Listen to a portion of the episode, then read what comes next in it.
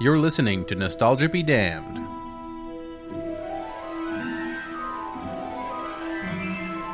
Hello, everybody. My name is Zach, I'm Brandon. aka DJ Snuggle Muggle.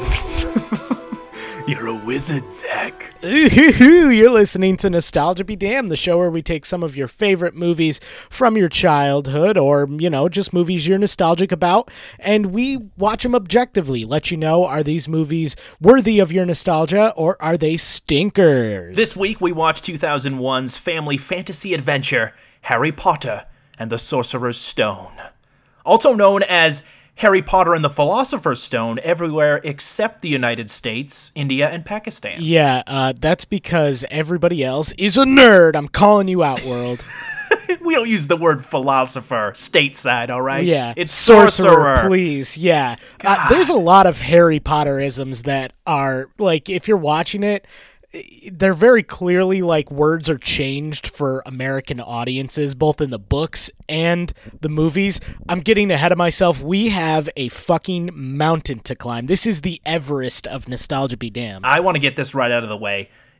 While I don't necessarily know the history of this film with regard to you and your family, I do know that both neither of us are experts on this franchise. Neither of us are in. Well- Uh, hang on a second. Is this a twist? Are you telling no, me something here? this book series, Harry Potter, was a series that like we read as a family. Like my mom would like huddle up the family and read Harry Potter out loud to us up until maybe like the fourth book and then we started reading it on our own.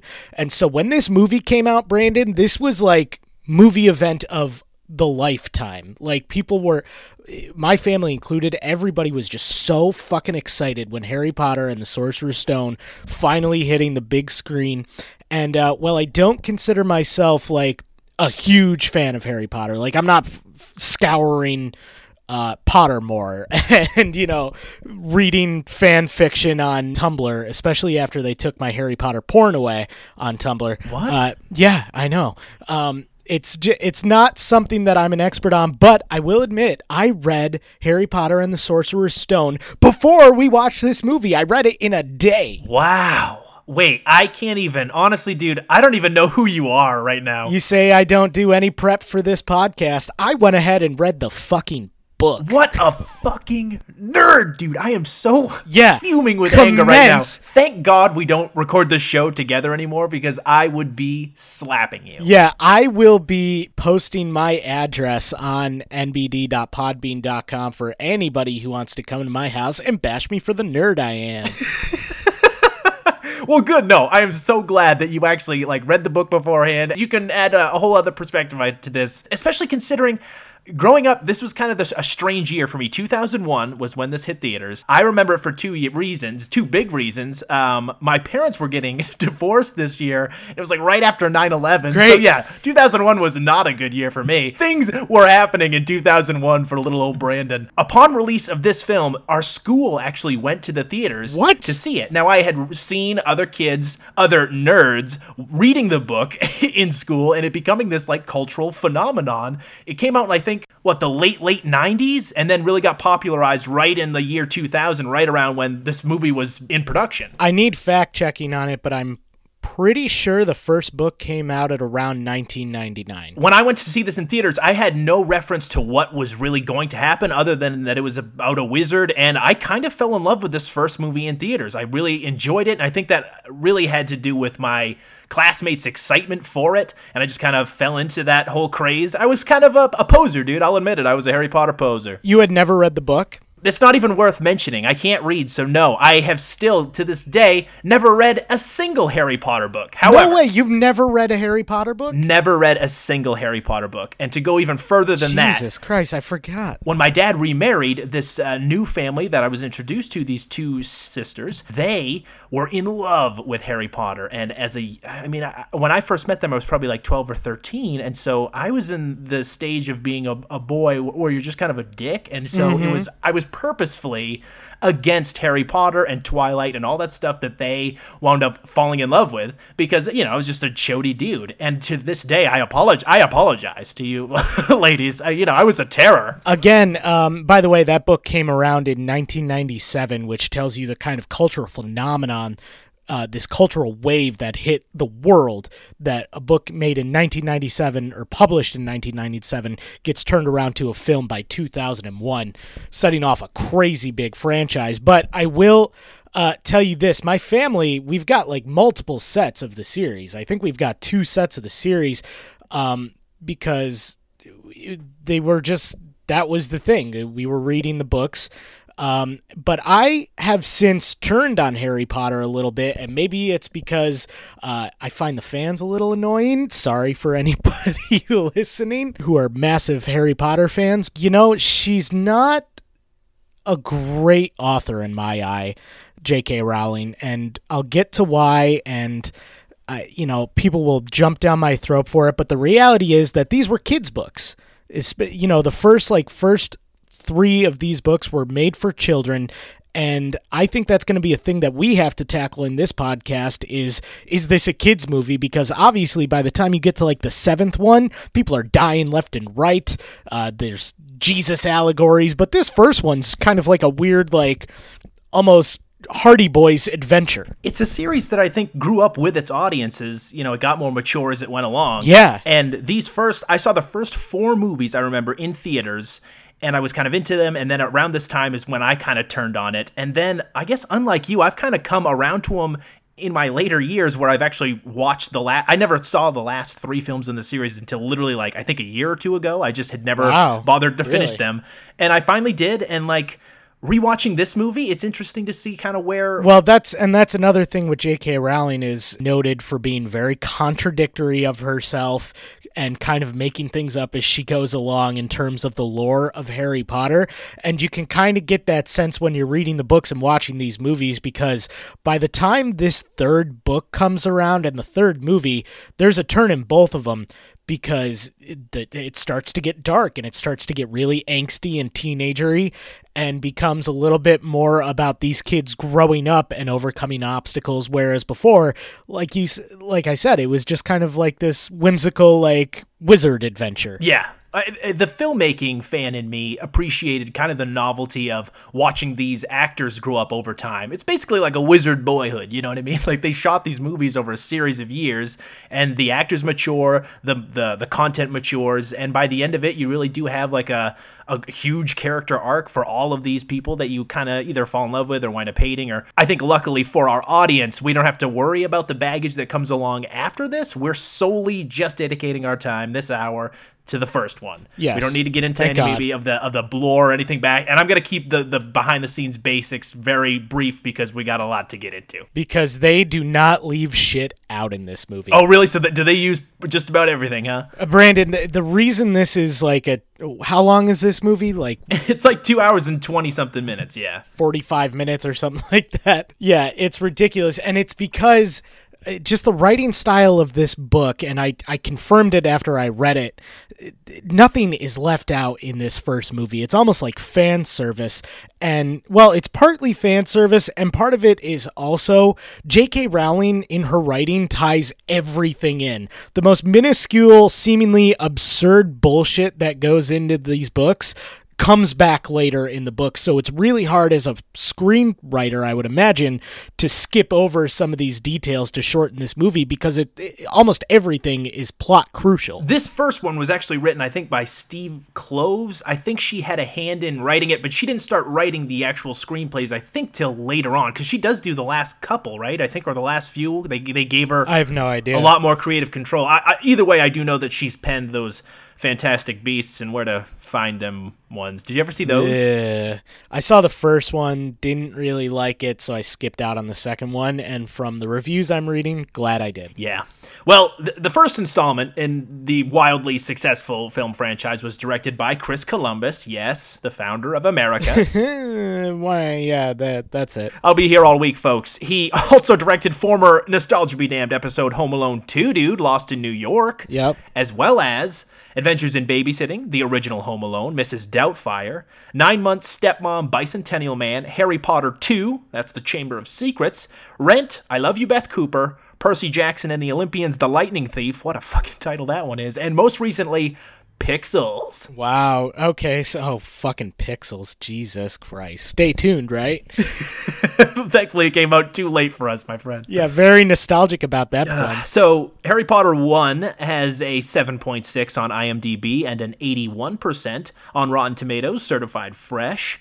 At the time of release, it was actually the second highest grossing film of all time. It was the number one film in 2001, beating such other Nostalgia Be Damned reviewed classics as Shrek, Planet of the Apes, The Fast and the Furious, and A Knight's Tale. Yeah, and like anybody was surprised by those numbers. it was a monster. It earned, yeah, a whopping $317 million stateside and 975 million worldwide, making it the second highest grossing entry in its series, both internationally and domestically, only topped by Harry Potter and the Deathly Hallows Part 2. So the final installment and the first installment, those two made the most. As everyone knows, it spawned seven movie sequels. Its final chapter was split into two parts. They were released from 2002 to 2011, and overall, the series has earned $7.7 billion, not including the spin offs, the Fantastic Beasts bullshit. Holy fuck. Se- I mean, d- let's think about that for a second. A $7.7 billion franchise. And you wonder why Warner Brothers, you know, they jumped at the opportunity for the film rights. Actually, they, they paid only a million, $1.65 million for the rights for the first four books back in 1999.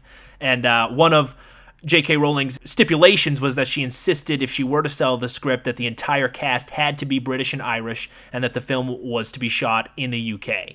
Uh, the government was actually so happy to have the production and the money uh, that they agreed to change some child labor laws so that the kids could act a little longer in the week and shit. Um, and Rowling also got the opportunity to handpick a few actors. She handpicked uh, Robbie Coltrane, Maggie Smith, and Alan Rickman for their roles. Wow. Rob Reiner, Terry Gilliam, Peter Weir, M. Night Shyamalan, and Spielberg were considered to direct. Now, Steven Spielberg actually wanted to make it an animated series with Haley Joel Osment voicing Harry Potter. Could you imagine, dude? Oh my god. We dodged a bullet on that one. yeah, no shit. Uh, Spielberg. And uh, lastly, the film received three Academy Award nominations for Best Art Direction, Best Costume Design, and Best Original Score by the hugely talented John Williams. I love this score. It's what starts off this movie. And that theme, which originally was supposed to be, I think it's called Hedwig's theme or something. That doom doom doom doom doom doom doom. Mm-hmm. Originally only supposed to be used in like one or two parts of the movie, and I guess producers and audiences test screenings liked it so much that they just used it as like the theme of the series, and it's become one of the most iconic themes of the past twenty years. Absolutely, this. I mean, we'll get into what the strengths and weaknesses of this film is, but I can just say it right off the bat: the biggest strength of this movie is the score. It is iconic. Like John Williams obviously knocks it out of the park in pretty much everything he does, but this, I mean, this probably tops in at one of his top three best scores of all time, right? I would say yes. I, I love this goddamn, especially that theme, man. And there's parts towards the end, the climax, where that that score, yeah, man, he drives it home. It's it's intense. Yeah, it is. It, I mean, it drives a lot of the emotion in this movie. So we open up. I think it's the early '80s, if I'm not mistaken. We open a priv- 90s, dude. Oh, no, yeah, 80s. We open up in the 80s. It's, it's yes. the early '80s. Yeah, yeah, because because it, it opens on Privet Drive. Um, that instant recognizable theme. Dumbledore McGonagall. She starts off as a cat. That's uh, Maggie Smith. And then Dumbledore gets recast, right? Because here He dies. it's originally portrayed by Richard Harris, and he died after the second one, I think, right, or third. Yeah, he makes it into the second one, and then by the third, uh, a new Dumbledore takes over. Okay. Hagrid, this big giant guy, I like the way they they always shoot him because it's similar to Lord of the Rings style, where he's always in a miniature set and he's always big giant. Robbie Coltrane, I like. He's a really mm-hmm. well cast character, I think. And Hagrid, as a kid, was my favorite character. I gotta say this, and you know, we'll get into the child actors later, but I was thinking about all the adults cast in this movie. The casting in this is absurdly good. I think everybody, I mean, obviously, Alan Rickman, this was probably. And it's strange to say this, his most iconic role before he died. Everybody else in this is just cast perfectly. And if you remember, we actually talked about how Tim Roth was originally supposed to take the role of Professor Snape from Alan Rickman, but he chose Planet of the Apes instead. Great choice.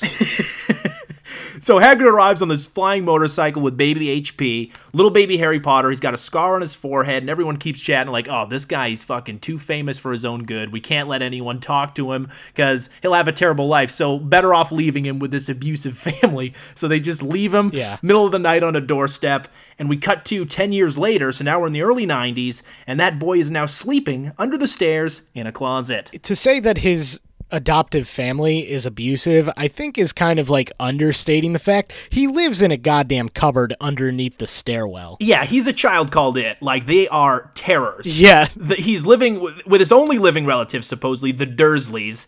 They're awful. The mom is terrible, banging on the door. The fat little, what, Dudley, who I recognize later on from Ballad of Buster Scruggs, that armless, legless character, right? That's crazy. Yes. Oh my God. Oh, thank you. I, that was driving me crazy. I didn't even bother looking it up. But, but yeah, that kid. I mean, that kid grows up to be one of the best parts of a Coen Brothers movie. He does, so good on him. But here, he is an insufferable little shit. This is what I imagine Chris Christie was like as a kid. Yeah, I mean, he's playing it perfectly. Honestly, kind of wish this kid was in this movie a little bit more because I think he's playing the role just exactly how he needs to. This whole family, just awful people. You immediately hate all of them. Petunia and uh, Vernon, Vernon. Dursley. yeah. Well, and, and Dudley's pissed off because he's only getting 36 presents for his birthday. Last year, you got me 37. Mm-hmm. so they go to a zoo, and Harry Potter winds up chatting with a snake, makes the glass of this zoo enclosure disappear. At this point, we realize, all right, so something's definitely special about the kid, and I wonder what people who had never, like, who never have any inclination of what Harry Potter is, kind of similar to me back in the day. Like I Yeah. was really like, holy shit, what the fuck, man? Wizards talking to snakes? I'm so glad you brought this up, and I'm actually glad to hear that you have never read the books before you saw this movie because I was thinking about it watching this movie for the two hours and 700 minutes that it was. This movie does not take its time to explain things to you. It, it is like straight up, you have to have read the books to fully understand it. I, I'm not saying you have to, like, they do explain a couple things, but. I, they just like they assume you're going into Harry Potter having read Harry Potter, and they do not slow down for you. They don't, but what I will say is it reminded me of like the first times I watched Star Wars or like The Wizard of Oz, stuff with so much lore and they just expect you to roll with it and it's it's truly wondrous and magical like the first time you are ex- you experience this world, especially having not read the novels. I'm sure having, you know, knowing what you're expecting, it's a different sort of experience and you're looking for all the little easter eggs and how they portray this scene and that scene, but mm-hmm. to the casual moviegoer, I think this is as dense a mythology as you can get in the fantasy genre. Yeah, and it's kind of a tall order on this first movie because I mean, you're not really fully expecting anything, but you are pretty much going in with the idea that you're about to make at least seven of these, and people, and you're trying to keep people to stay along. So how do you balance that act of fan service for the people who have read it, but also keeping a casual moviegoer invested for another six movies? Yeah, I think what helps is the the, fa- the fact of the matter is this movie looks gorgeous. I think from its art direction to its cinematography, it's fantastic. It has some wonky, you know, early CGI, 2000 CGI effects. Ooh, the CGI. but I think when it sticks to the props and the puppets and you know just the the wondrous set design, it, it really knocks it out of the park. Yeah, I, I agree. The sets are beautiful. The art design's beautiful. I re- I really have to hammer home that CGI though, Brayton. It's there are points where I had to pause it. It's bad CGI. So the next day, Harry begins getting letters from Hogwarts, School of Witchcraft and Wizardry, uh, via Owl. All these owls keep continuing to uh, basically harass this family, straw dog this family, with letters uh, of acceptance. Harry's been accepted to this wizard school, and for whatever reason, and we don't quite know at first, the Dursleys seem to know what the letters are, or at least say without ever opening them. They just continue to rip them apart and tell him that he's never going to read the letters and all this shit's bullshit. Magic's not real. yeah, and finally, like the letters keep coming to the point where they flood the entire fucking house with letters. and Harry can't grab Harry can't grab one letter quickly enough to outrun his fat uncle. You fucking idiot, Harry. Maybe you shouldn't go to school. and it, this drives Vernon so mad, like literally crazy, that he's like, "Fuck it, we're leaving. We're packing up. We're going to an island in the middle of the ocean." And there they are. And like, it's like a storm happening outside. They're in a lighthouse in the middle of the ocean somewhere. And in comes Hagrid. Yeah, and uh, this sets off one of the most iconic scenes in early 2000s movie history, I would assume. Uh, the you're a wizard harry he finally explains to harry like yeah you ever notice weird things happen to you like nah i don't know I talked to a snake the other day. yeah oh well that's yeah that's that's pretty weird i guess um yeah harry's a fucking wizard dude and the dursleys knew all along but they are typical white people very stuck up and they hate people different than them so so they were like yeah we were never gonna tell you and you're definitely not going to that fucking school Petunia's sister, Lily, that's Harry's mom. James is his dad, and she told them him rather that they died in a car crash. So he's been living under the, the delusion that he's just some, you know, car crash orphan. Turns out he's the boy who lived, right? He's some super fucking celebrity in this wizard world. and he's never even heard of it. And this uh, rightly pisses off Hagrid because he realizes, oh shit, these people are abusive. So this eight foot tall bearded giant steals this young English boy and takes him away, whisks him away to London. Yeah, and uh, you know, any normal guardian would probably give a shit about this, but they're abusive people, so whatever. Let the strange man take your nephew away. Well, that's the thing is like, why didn't they just get, if they hate this kid so much, why not get rid of him in the first place? The first opportunity to give this fucker away. Why, why are they so hell bent on making sure? I guess they want a slave. Is that what it is? Because they force him to cook and clean. Well, no, they just want to damp out any of the magic shit because they're they don't understand it and they don't want it. So their hope was, I guess, that he just wouldn't learn magic and just like they could live their lives as a normal person and also have a slave. okay, well, I guess I guess that makes sense in a weird, sick way. But we get ourselves a little school shopping montage. I like this. oh, do we ever? And um, what are, what are your thoughts on this set piece? So what? They, they first go to the bank, right? Because he needs some cheddar to buy the stuff with, and there's all these goblins that run the Yeah. bank. I like this. I like the makeup, especially on. So this is Vern Troyer actually as this head goblin guy, but then in a twist of fate, they redub his voice with Warwick Davis, dude. It's a battle of the little actors. How dare he? Warwick Davis uh, plays like several thousand people throughout this entire film franchise. Yeah, why can't they let Vern Troyer at least voice the one he plays? Come on. I I have no idea, man. So yeah, they run into a few of the professors there. One of them's the defense against the dark arts guy. He's what McGon? No, not McGonagall. I'll never get these names. McGillicuddy. Quirrell. Thank you. Yep. McGillicuddy Quirrell. What are you doing blasting off first names in this bitch? Just stick to last names. No, Doctor McGillicuddy's that that drink is that alcohol is what I was thinking of. I do love that. Yeah, that goes down smooth. Harry starts getting a little pissed because everyone is recognizing him, but Hagrid refuses to tell him what's what. So they travel into this hidden magic world within London. It's kind of cool. It's I can't tell. I mean, it's just you know, it's something you got to just accept. There's a fucking hidden world within the streets of London. Yeah, I mean, in the books they go into like, oh yeah, they can't like the Muggles can't see it, and we it's it's hidden, and it's you know I don't know, it's I wondered if the if the movie would have benefited from just one shot of like when they're later on running into the you know platform three quarter three nine and three quarters. if they were like running into that and there was just like someone who like noticed them or or because it seems like all the humans just ignore it. And I, and I could also understand that if that's the route they go with but maybe just like a, a line of dialogue that says oh don't worry they can't see you or they're never paying attention or this or that. Because they never address it. Yeah, in the book it is addressed because it they say like when they go into that pub that leads them to the shopping alley, uh, they're like, yeah, they can't really see the pub. right okay. Like it's to them it just looks like a wall. And the same thing with the with the thing with the platform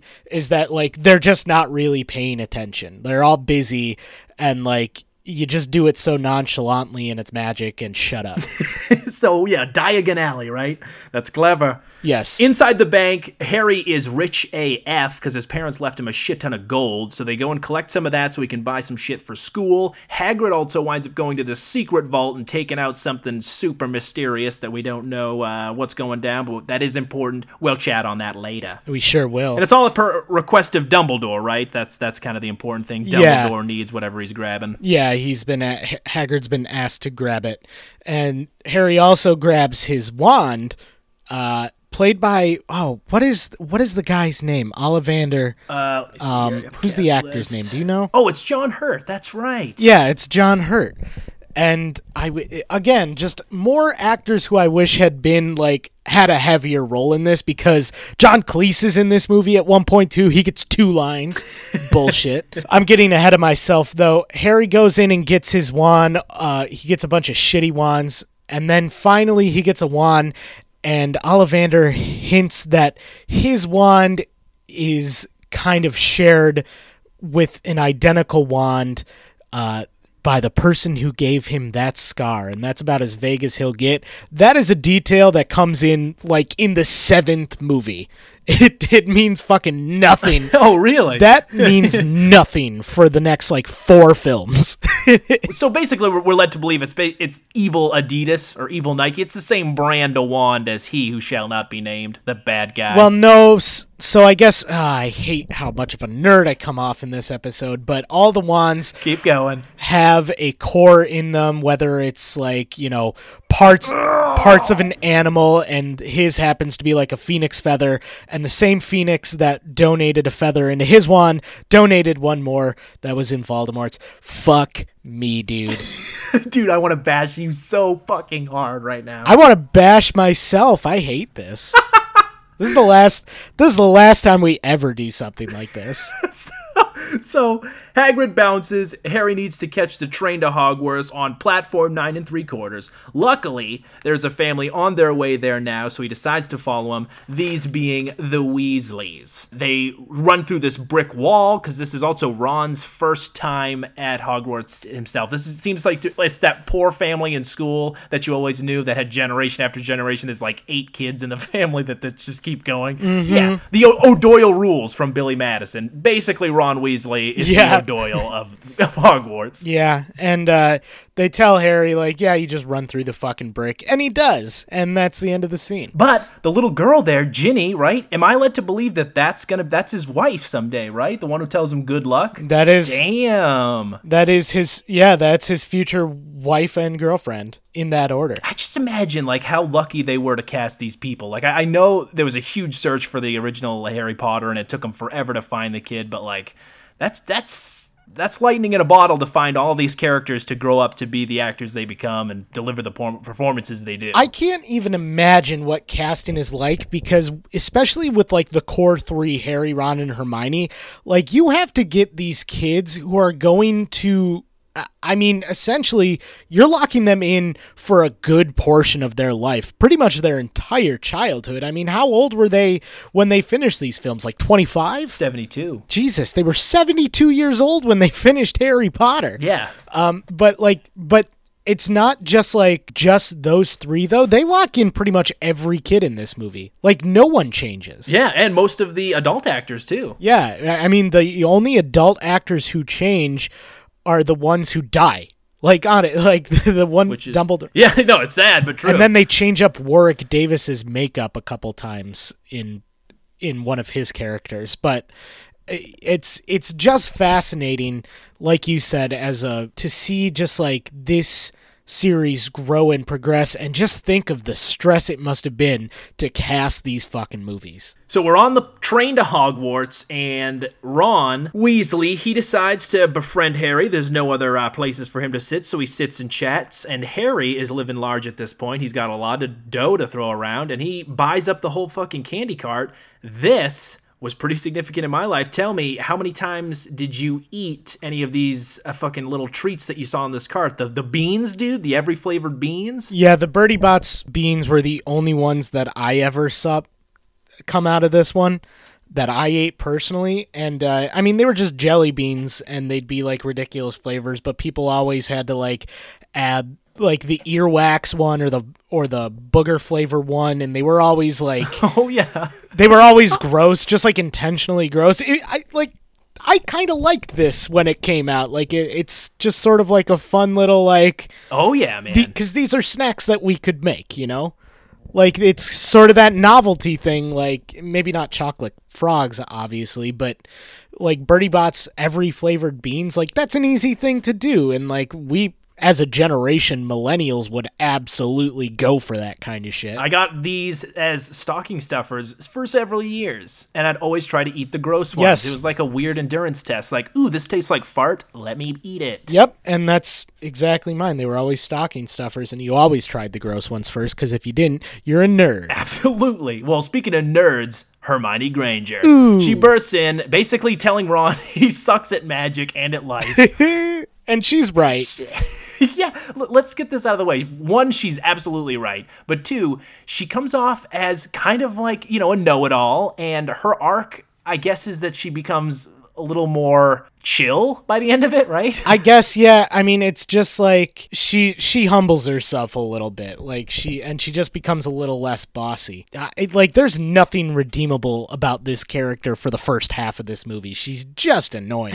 I was going to say, I didn't want to come off as being insensitive, but she's kind of a dick this first half of the movie. no, she is. Well, uh, this whole core three of kids, I've argued for centuries, are just dicks, and I'll explain why later. Okay, all right. Well, they arrive, and it's basically you have to take a boat to get to the actual castle itself, Hogwarts. And I gotta say, man, this is an iconic image. The music swelling. I love the way this looks. Mm-hmm. Because even though it's like, you know, a keyed background or however they do it, CGI, like the castle, the, the, the actual design of it is awesome, dude. And the lights on the rowboats, it's it's a solid scene. Yeah, I mean, and the the look of this castle changes a little bit throughout these films, but this is like always the one that you think of, right? When they're coming across with the fog clearing and the the boats on the way in the dark. It is such a cool shot, and I God, I can remember being in the theater the first time I like that shot happened, and it's like it's it's hard to shake, man. It it makes you feel a little goosebumpy. So the kids are to be separated into different classrooms uh, or houses. It's basically like homeroom. It's wizard homeroom. It's boarding school. Yeah, and we get a few more of our characters. We get Draco and his goons, who actually don't say a single word in this whole movie,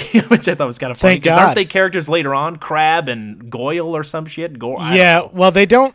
I think these are these are actually two child actors that might change throughout this series, but uh, they don't really say anything in the books either. Well, Draco Malfoy, he's rich shit, dude. He's basically a Nazi. blonde Christian Bale in American Psycho. I mean, let's get this out of the way. This kid, if if you are a fan of these books and these movies, this kid's a Nazi. He's always talking about how like poor families or mixed blood families, mixed race families are shitty and below him. He's a Nazi. But if you're, you know, looking at this from a listener of Nostalgia Be Damned, he's also a classic late 90s bully. Oh my god, is he ever? All of like, he checks all of the boxes, man. He's rich and he w- originally wants Harry to join his side cuz Harry is a celebrity, but and he wants him to stop hanging with trash like Ron. He hangs out with two silent bigger kids like who are the muscle of his little gang and Yeah,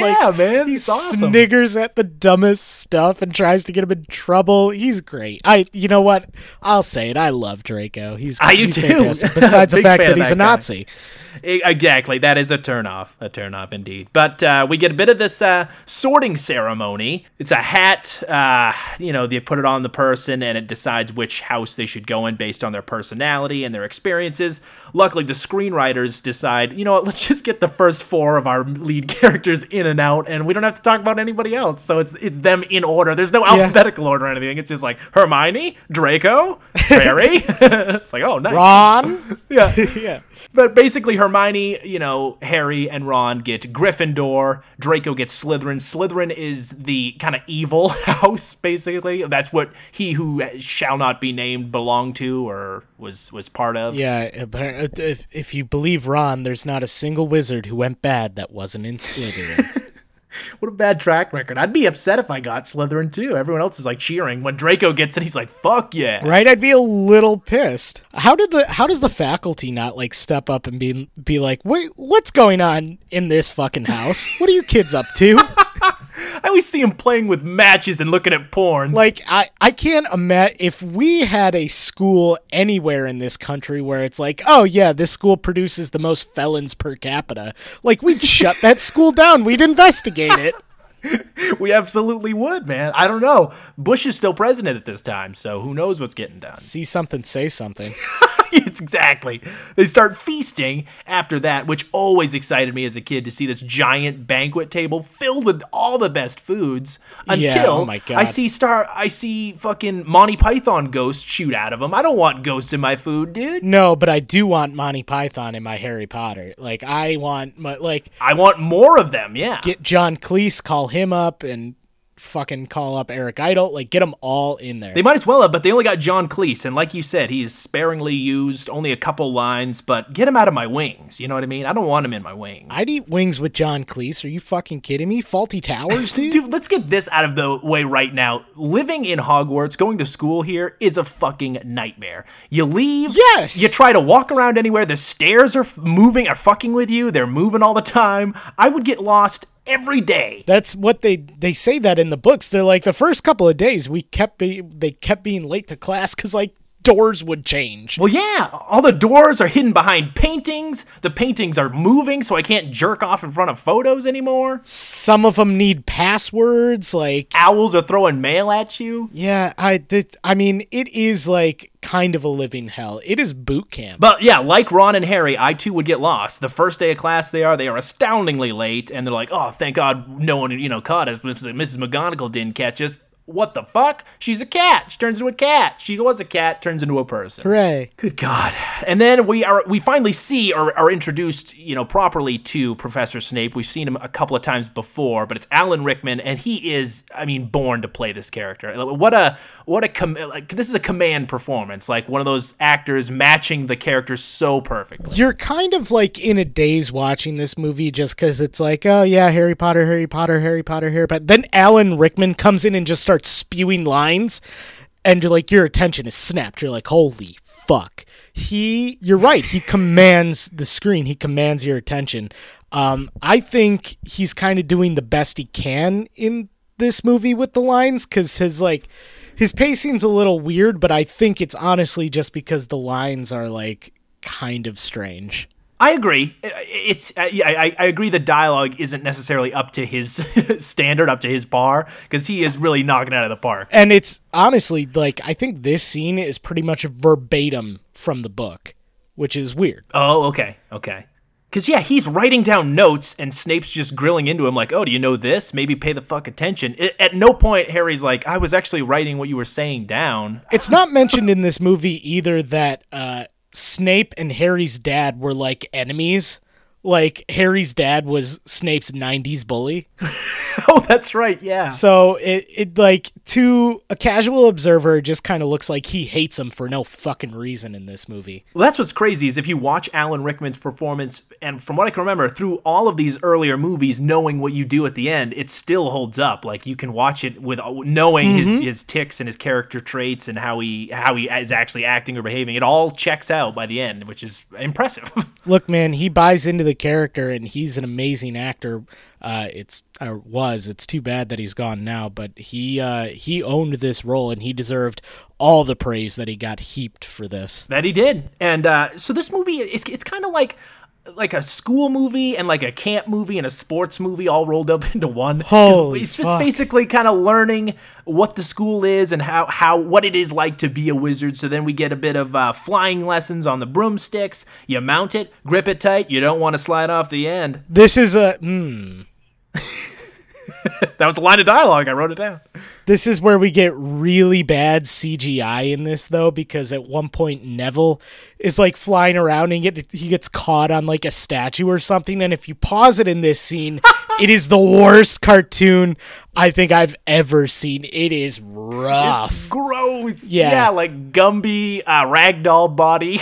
Not a fan. and like they don't really do a good job because it's bright daylight. We've talked about this before how like the way you hide a lot of puppets and CGI is like in the dark kind of or like you know during a rainstorm or something. This is like a very bright not cloudy day and the cartoon just sticks out so bad in this scene. Yeah, and we get some more when they play the actual game of Quidditch later. But I'll just say this: I think whenever they do the the the, the live action actor on the broom in front of a green screen, it's not bad. Like it's pretty good keying, No. and it's bright enough to make it look realistic. It's when they go CGI full body that yeah, it does not hold up. Well, I realize they don't use any stunt doubles in this movie. Like everything, every stunt that's done in this movie is pretty much CGI. They don't bother with practical eff- effect in this. True. Yeah, or it's just the actor doing kind of a you know a smaller stunt. Yeah, exactly. Like him falling backwards or something. But yeah, like that. Neville, you know, little nerdy character who becomes later on important. He starts flying away like a fucking idiot, ends up breaking his wrist,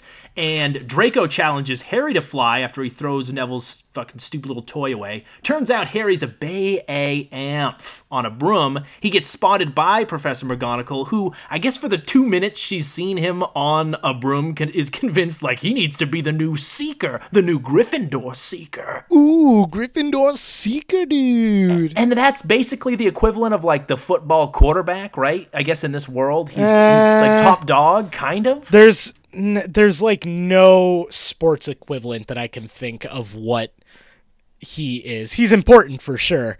Um, I yeah, I don't know. This sport is crazy, and what's even crazier, I don't know how much you know about this, Brandon. The, it has become a real sport. There are people who go around with brooms underneath themselves and play this sport on the ground. Yuck, dude. Not a fan. They've they've had they've had World Cups. They like I know the college like they have like a huge college tournament and like to for the the little snitch they have like a cross country runner running around with flags from flag football and like you have to chase him oh, down and grab it. It's insane how how much people bought into this. The game is, yeah, played in the air i i- with sentient balls that are jumping all around, and you got to throw one through the hoop and all. What, regardless, it's just you know a mystical made-up sport that he becomes super badass at. Quidditch. Not made up anymore now, dude. Not made up anymore. Don't say that. That just makes me sad. but they wind up wandering onto the third floor, an area that is off limits in the school. Uh, not supposed to be there. They find a giant three-headed dog, which is guarding some sort of trap door. What could it be, dude? Maybe the Philosopher's Stone, but not in America. We've also skimmed over that uh, at one point it was read in the paper that the bank got broken into and it was supposed to be unbreakable into ish. That's right. Yeah, they pull a point break, and someone broke into the vault that had the secret stone or secret item, but turns out Hagrid had cleared that vault out earlier, so nothing was taken. Correct. But this was my one of my favorite scenes as a kid. The floating Halloween jack o' lanterns. I love the way this look. It's you know at this fall banquet. Turns out Hermione isn't around because she's too busy crying over being softcore bullied by Ron earlier. She Oh, overheard him yeah. talking some shit, and she turns into the, the waterworks. You know what I mean? To be fair, Ron's a prick. Ron is a prick. He's like, oh, she has to be so smart because she doesn't have any fucking friends. Yeah. And uh, that would make me cry. I know it's made you cry because I've made you cry the same exact way before. Multiple So, times. uh, yeah, well, you know what? Learn how to read and maybe you'll grab some friends. Anyways, Quirrell runs in during the be- uh, during the banquet and yells that there's a troll in the dungeon. Okay. Classic trailer line. Yep, classic trailer line and uh, seemingly like kind of out of nowhere in this movie, but Harry and Ron, as everybody's evacuating, this is a dangerous school after all. They uh, they realize Hermione doesn't know about the troll. They find her in the bathroom. The troll is in there, and he's attacking her, dude. Not a fan of this troll, man. Yuck. My God, is he ever? So so is Harry Potter when he jumps on top of the troll. It just becomes a blob. More Gumby body. Yep, it becomes a blob Gumby body CGI combo. Ron uh, actually does magic. He's, you know, he's like one of two people in this movie who actually do magic. Harry Potter doesn't perform a single spell in this movie. That's right. He doesn't do much, honestly, with in terms of magic. He yeah. And you know what, Harry Potter fans? He doesn't in the book either. Doesn't cast a single fucking spell in the first book. Wow. Holy shit. That kind of Yeah, blows my mind. this is a magic franchise so far in part one with very little magic. That's intense. Ron ends up clubbing the fucking troll half to death with its own club using magic, and uh, they're fucking rewarded because, of course, they are. Hermione does this weird thing where she claims like to have gone looking for the troll, despite really not having to. I don't know why she just doesn't say I was in the bathroom upset and a fucking troll wandered in. I don't know why she has to take the blame for these two idiots. Yeah, I don't know. Maybe just to like show that she like she can break the rules, dude. She knows what the fuck's up. Oh, that's absolutely. She was trying to, you know, get in with the bros, but I'm just saying it's it's not needed. they they saved her and like you know. No, not at all. Like you, yeah, yeah. She's trying too hard. Exactly. God, Hermione, take it down a notch. But the next day, Well, let's let's ease off because she turns into Emma Watson. thankfully, thankfully, uh, I feel weird for saying that. Harry's first Quidditch match, though, is uh, Gryffindor versus Slytherin. It's the next day, and Harry gets a new dope ass broom. He does get a brum. I love how the commentators, by the way, are, are describing how many points are worth and how the game works just seconds before it actually starts. It'd be like, you know, someone uh, commentating on football being like, a touchdown is actually worth Yeah, six exactly. points. And if you score the, you know, this movie is moving at breakneck speed, and while we have like a chapter in the book to discuss what Quidditch is, we don't have time in this movie because we, we still got like an hour left in this movie at this point. yeah. And this this scene goes on a little too long. It's like 15 or 20 minutes, really, of just the game. It's them playing. And I guess you need this to kind of get the rules and whatnot to set up future installments and stuff. So I'm fine with it. It's just, you know, You barely see it in future installments. Also true. I think this is the movie. This, do you think it's played the most here? Well, it's a it's a big part of number four too, from what I remember, right? Uh, no, they like not at all actually because they go like it's a plot point where they're going to like the World Cup final, but I remember being super pissed off in that movie because I was expecting like this awesome Quidditch scene and it cuts right when the game starts. oh, that sucks. Yeah, it did suck. I actually remember being very pissed off at that film. Eventually, what? Yeah, Harry's broom gets jinxed, right? Someone's put a curse on it. Then the uh, Harry, uh, rather Ron and Hermione believe it's Snape doing this, so she sets his cape on fire. Harry's able to regain control of the broom, and he catches the snitch. Is that what it's called, right? yeah, he catches the snitch and uh, they win the game. Everybody's super excited. fucking hero. Yeah, everybody's amped on Harry Potter. And uh, we also failed to mention that Snape has like a cut on his leg from when the, during the night of the troll attack. And Harry, Ron, and Hermione are starting to piece things together. They're like, he must have gotten that cut from the three-legged or three-headed dog, and now he's trying to kill Harry. Something's up with Snape. And this is where I think these kids are dicks because they just like assume that the mean teacher is evil. Like maybe he's just grumpy. Maybe he's going through a lot. Maybe he's going through a divorce. Maybe his job's on the line if he doesn't turn out A students this year. Give the guy a fucking break. No, it's got to be Snape. So they go chat with Hagrid. He's he's a dick. He's got to be evil. That's right. And it turns out the dog is actually named Fluffy and belongs to Hagrid. He wound up winning it earlier or getting it from some Irish dude. And I love how she, I I don't know if this is the case in the book, but whenever she wants to just skip over some sort of exposition scene in which the kids find out certain bits of information. She just has Hagrid accidentally says it. Hagrid Yeah, just like, blurts it out. lets Yeah. a name slip, Nicholas Flamel. It happens at least four times in this. It happens four times in this movie. I think it happens once in the book. okay, all right. It is it is literally like cuz there's a lot of like going around and them doing like research and shit in the book. So it's a lot of just like ah yeah, like Hagrid will just fucking let them know. Bit of a time jump here. It's now Christmas, and all of the students are heading home, including Hermione, except Ron and Harry. They're stuck on campus.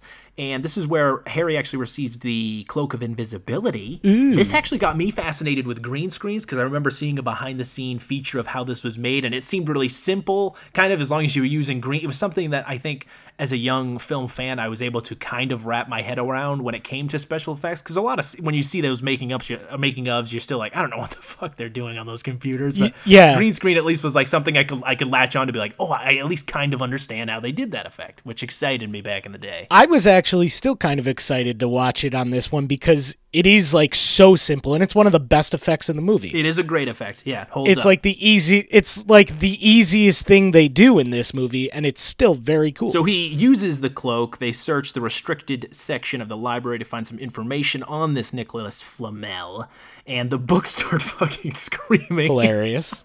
Oh, the CGI mummy sand face book page. I like that. Mm-hmm. Yep. And there's a whole bit with a mirror, uh, looking into it and seeing what you most desire, what makes you happiest. He sees his parents. Ron sees himself with a big dick and holding the Quidditch cup. This is also drawn out, but again, it's one of those things that I mentioned before where like you can't cut it from the movie because it comes into play later. I guess they just need to speed by a lot of this stuff because this movie's already pushing two and a half hours. But the kids find out that Fluffy, through their research, is guarding the Sorcerer's Stone, which is an object that has the power to turn any metal into gold, as well as produce a potion that grants immortality. Malfoy, being the classic 90s bully he is, tells on the gang, you know, and I love his shit eating grin he has here. What a bully. Yeah, wait, I mean he's he's a great bully. He fucking blows them in for being out of bed. What a dick. But he also gets detention because he uh, was out of bed as well. So it's a classic Breakfast Club situation here. Yeah, they also okay. I have to talk about this. So they're handed detention, and they also lose house points for like the la- end of the year competition. They lose a combined 150 fucking points, and then they're sentenced to detention in like the like mutually agreed upon most dangerous place on the grounds. They're like, yeah, you get to spend the night in the forest. What kind of fucking school is this? I can't imagine insurance premiums on this place, like what they're paying. all they were doing was the kids were out of bed. Like it was past their bedtime and they fucking try and kill them immediately. yeah, they were talking to a faculty member, like Yeah. after hours. Yeah, and they and they're like, "Well, I can't believe you would fucking do this." Like they just like kill like they killed somebody. They're like, "Ne- never in all my years have I ever seen this. Like Jesus, they So- were out of bed. So they're forced to accompany Hagrid into the dark forest. I guess they're looking for a wounded unicorn. Turns out Voldemort is drinking its blood. And dude, I completely forgot entirely about this scene and what it looked like and how it like reference like how it looks nothing like the Voldemort that will come later on. It's like a floating black like rag across the Yeah. forest. Dude, I loved it. It was so funny. It's the coolest part of this movie, right? dude, well listen. like one of the coolest parts of this. I was gonna movie. say I love he like looks up and like the unicorns you know got silver blood it's like running down his face and I love the way he glides over because it's classic like almost Yeah. poltergeist Spielberg type work but then it leads into my in my opinion the worst looking CGI effect of the movie which is this oh, fucking Oh, yeah, centaur that I fuck- completely forgot Yeah. about Holy it's shit. bad. It's bad. I yeah, it's it sucks because like if you've seen all these movies, it's a glimpse into the future of like what you can start expecting from this franchise, which is like dark, scary, and just like off-putting. And then just like immediately you're slapped with, "Just kidding, you're still watching the first movie." other than that the, the look of this thing because god man that is some bad cgi but he winds up you know saving him at the last minute hagrid comes in and i guess harry ron and hermione decide that they're going to steal the zone to ensure its safety because dumbledore is no longer at hogwarts he's called away last minute and he who shall not be named, which by the way, he's actually said out loud now, is Voldemort. Like they know him, it's Voldemort, the person who killed Harry's parents. Uh, he's nearby the campus, obviously drink sucking down unicorn blood because I guess it gives him some some life juice, right? Keeps him young or keeps him alive anyway until he can get the Sorcerer's Stone. Yeah, apparently it just like keeps you alive, like even though it's supposed to give you like a shitty life. So then we head into like a six part climax here because this is basically the the finale, the, the tests that they need to complete in order to you know complete their challenge. Yeah. And is this how it is in the book? Like a series of because the first they have, they have to make it past the Fluffy, the three headed dog, which is mm-hmm. super easy. it is just like this in the book. There's actually like a little bit more to it and like a little bit different stuff too. So eh, I'll just walk it through it, I guess. The first one is you have to get past the dog and you have to play music to put her to sleep and slip by it, which they do like with zero problem in the book. Like they just like he's given like a wooden flute for Christmas and he just plays it to sleep and like they just sneak past the dog. They don't even wake it up. Because here in the movie, yeah, there's a there's a harp that's already playing music because someone whom they believe to be Snape originally has already made it past the dog and is, has a curse or a, a spell on the harp anyway. So they get through the trap door. They fall into a plant called Devil's Snare, which is like supposed to choke them to death. Unless you just like relax, it's supposed to be like quicksand, I guess. Yep. And again, a difference in this one is that Ron is like struggling to survive because he can't calm down because he's a puss. and Hermione Hermione's like, "Oh, it hates sunlight," and does a fucking badass spell to kill it or something. It, it doesn't even happen like that. I guess she just like sets it on fire in the book. Well, yeah. So in the movie, they all wind up getting through. Ron has some trouble, but they fall down and into this like tower where they are surrounded by a bunch of winged sentient keys. Mm-hmm. One of which they need to open the door to get to the next stage. And uh, he has to ride around on his broom. He catches one, the one with the broken wing, and they're off to the next chapter, which is my favorite, and I think remains my favorite scene in this whole movie. Uh, the chess. the sequence. chess sequence. It is pretty cool. It's cool in the book. It's cool here. Um, I this was probably the coolest like practical effects. The camera work I thought was a little strange in it. Sometimes it was a lot of like zoom in and and fade out and zoom in and fade out. But it is very cool to watch these things like kind of move across the board and just fucking destroy each other. Yeah, these giant chess pieces. Which, by the way, if you're playing wizard chess, do the pieces like like go back together? Do they repair themselves, or do you have to constantly buy new chess pieces every time you play this fucking game? I would assume they they repair themselves or like they have to like cuz they can just fix shit whenever they want. Like it's not a problem for them, I guess. Well, they can't fix his eyesight. I guess he's still wearing glasses. Well, well, we do have to kind of get it across that Harry Potter, let's face it, he's a fucking nerd and he deserves to be bashed. come on. All right. Well, I love this scene. This the, the music in this. It's awesome. yeah. Pretty intense as Ron's getting like fucking demolished by this knight. Yeah, oh, this is the best part when like it's funnier in the books because like they just like straight up hit him in the head with a fucking marble sword. they just like knock his ass out. Um, That's in this one, he just kind of like falls. So I was wondering why can't he just jump off the knight's piece? I don't know. But I guess he was uh, he had to go down because he sacrifices himself essentially so Harry can get to the can check the king. Although I don't know if you saw this, there is a shot where Rupert Grint, who plays Ron, falls to the ground and like a stray piece of rock hits him in the forehead, and like immediately there's that, a yeah. cut on his face.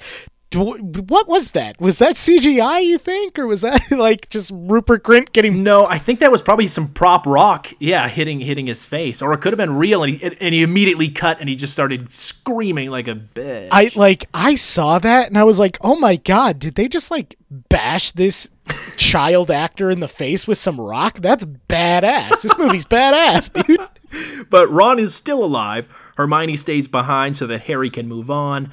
Um, and he makes his way to the final chamber there and finds not Snape, but Quirrell. Turns out Quirrell let the troll in. He also cursed Harry's broomstick while playing Quidditch. Snape was actually trying to protect him. How could we have possibly like known this was coming? Yeah, what a Shyamalan twist, man. I did not see this coming the first time I saw it, obviously. Yeah. And, yeah, there's no real hints or clues to, to let this guy seems like a nothing character. And it, it seems like one of those cheap early 2000s twists that they were throwing about quite often. But again, I'm assuming this is in the book, so they probably just chose to maybe include less of him in the movie to make the twist seem more surprising at the end. well, that's the thing. There is less of him in the movie for sure, but there's not that much of him in the book hmm. either. All right, well, So it's kind of lame, it's I just think. kind of like well, exactly. And to me, this is where I start to take a little umbrage with J.K. Rowling, and which is why every Harry Potter fan ever has been really mad at me for the last like 18 years because I think this is lazy writing to me. Quirrell has Voldemort uh, on the back of his head there, right? Voldemort's face. I'm not sure how this works. Apparently, his like disembodied spirit ha- like has latched on to Quirrell or something like that, so he just like kind of commands him around. So he's got no hair. Voldemort's weird CGI gummy face is on the other side of that thing. And uh, Quirrell and Voldemort are looking into the mirror, and they're like, like we don't know how to get to the sorcerer's stone. We can see us grabbing it, but we don't know how to get it.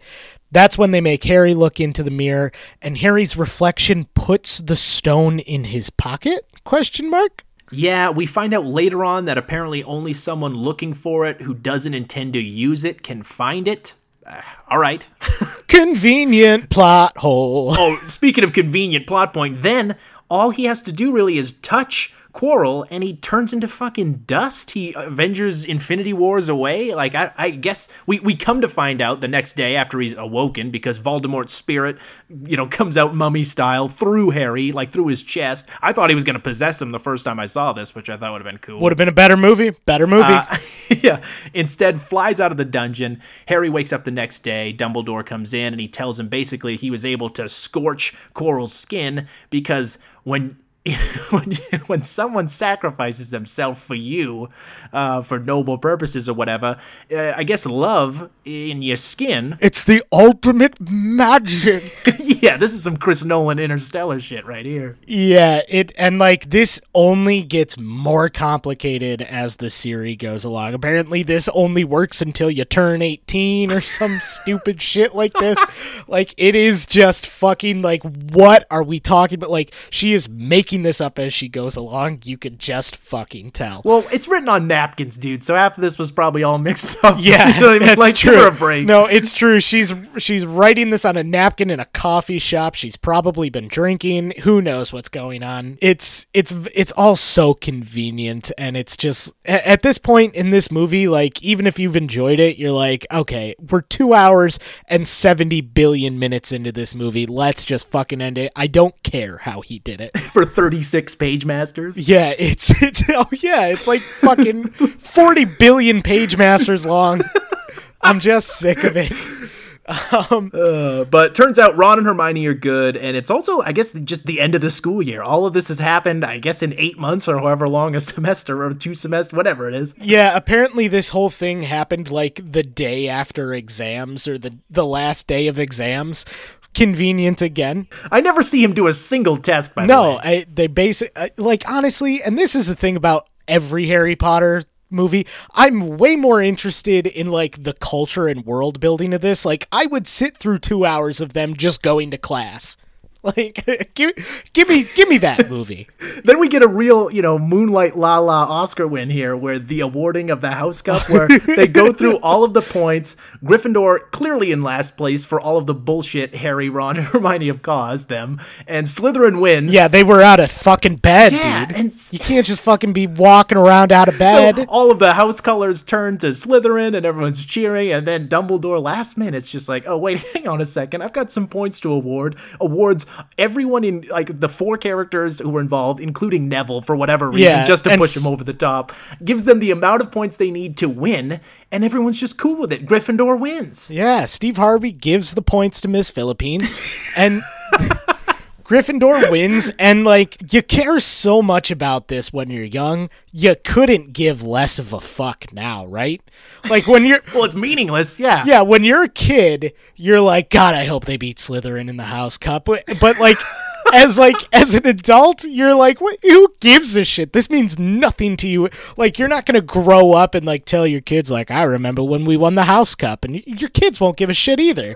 like, no one cares. Dude, I, I can't imagine though being a Slytherin player and being like, I want an explanation. There's such vague reasons for why they're being awarded these points. I'd be like, wait, hang on a second.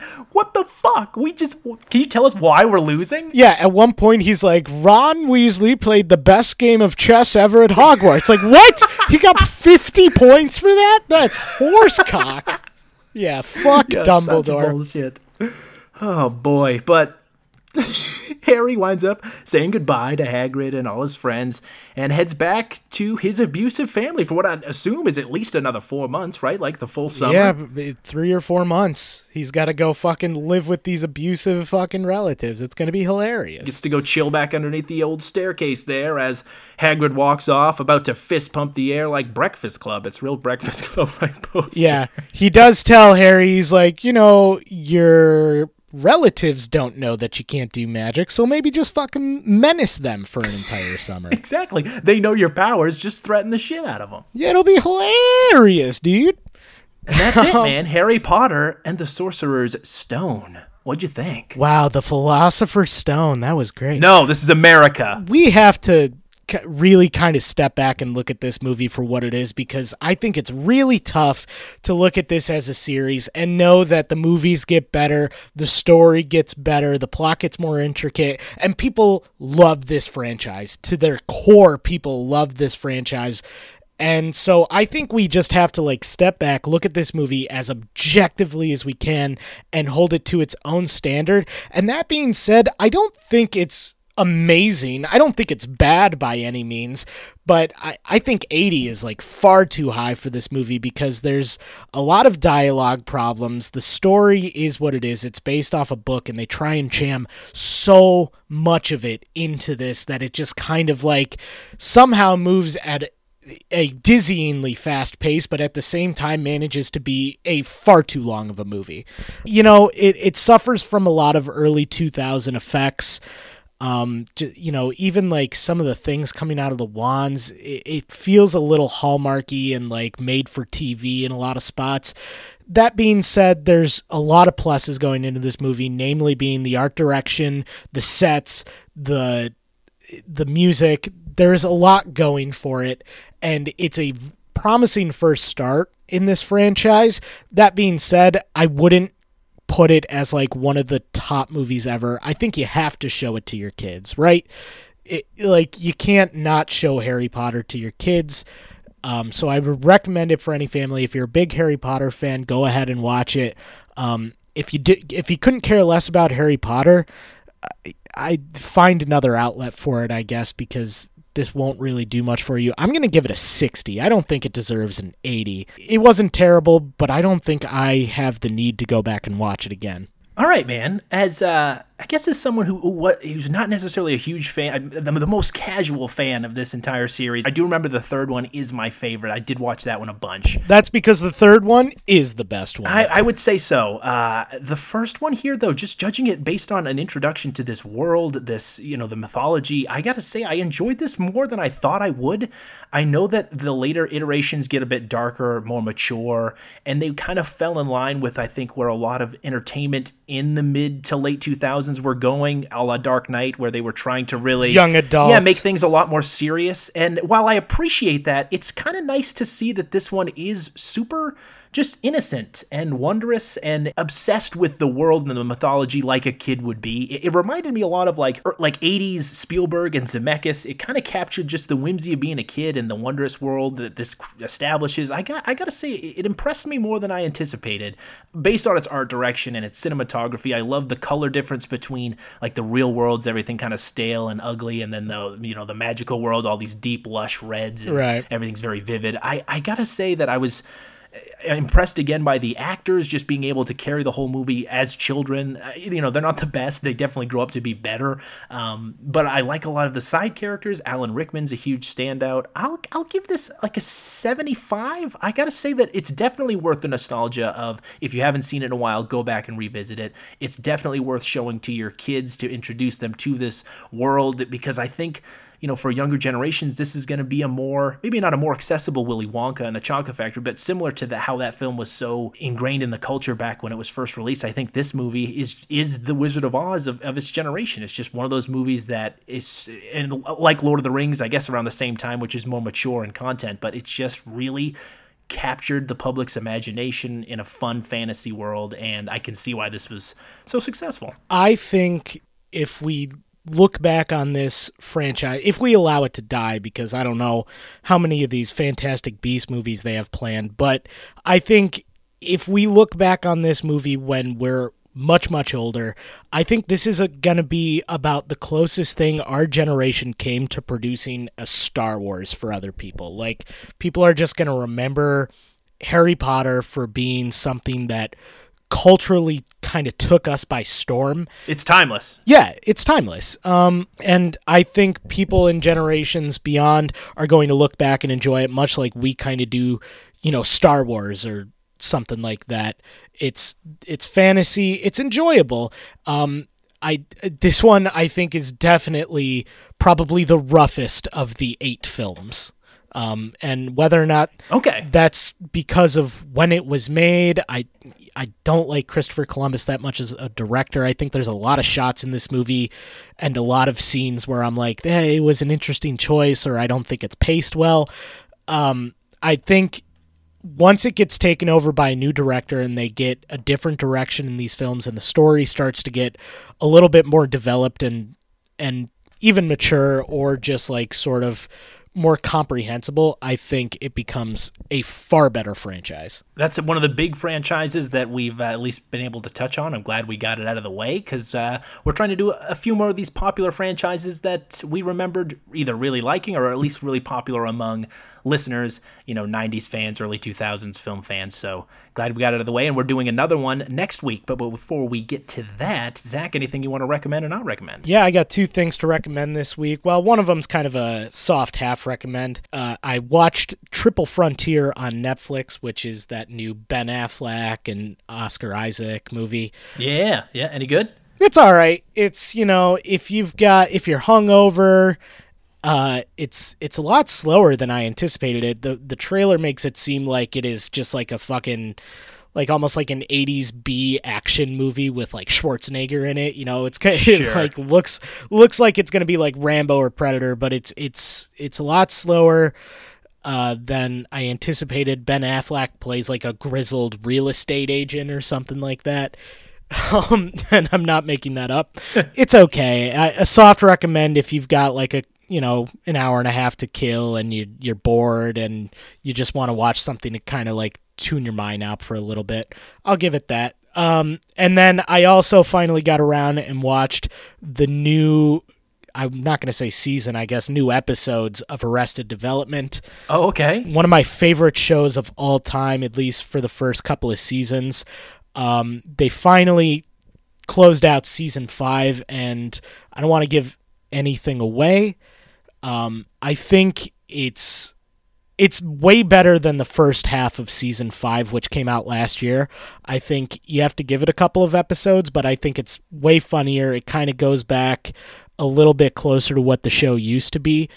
Um, and then you, you know, do you make make your own sort of conclusions at the end of it as to what this whole series has become since it came to Netflix.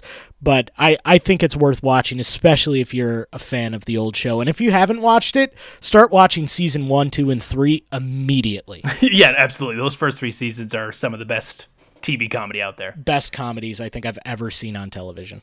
Nice, dude. Well, I will um, kind of soft recommend on Captive State. That was one I checked out in theaters. It's an okay sci-fi action thriller. I I wish I could see a lot more of it. It was really like darkly lit and like the effect. I love the creature design, but just couldn't see enough of it. So it's got some good ideas, but kind of Yeah. lazy in its execution. But I will say two movies I highly recommend: Three Identical Strangers. It's a documentary on Hulu. Uh, wild story. Just uh, go into it without knowing much, and you'll have you'll be blown away. It truly is like a spectacular uh, human interest story. Cool. And then the other one I saw Jordan Peele's Us, Ooh. and I uh, really liked it. Liked it a lot. I will say it's a different type of film than Get Out. Don't go in expecting the you know the racial social commentary as heavy, but I will say.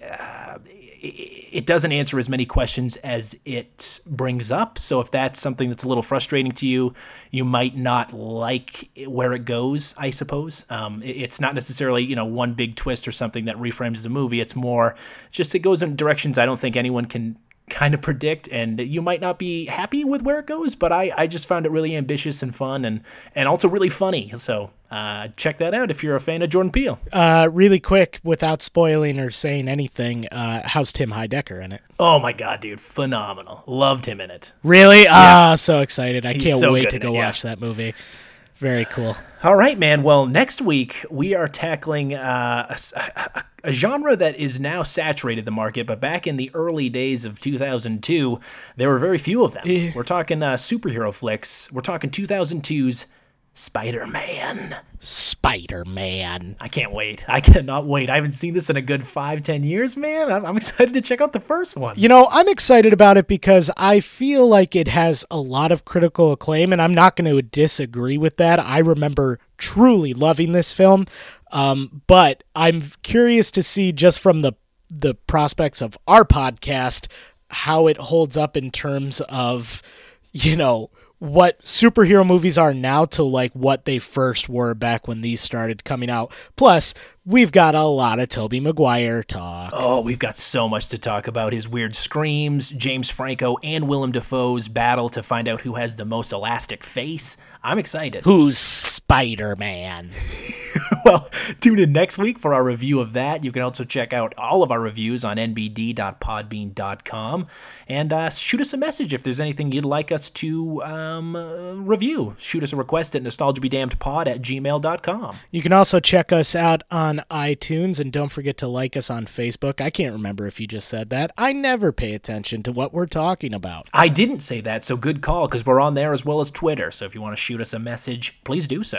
We might read it. And don't forget to tell your friends hey, look at us. Look at us. Hey, tell your friends.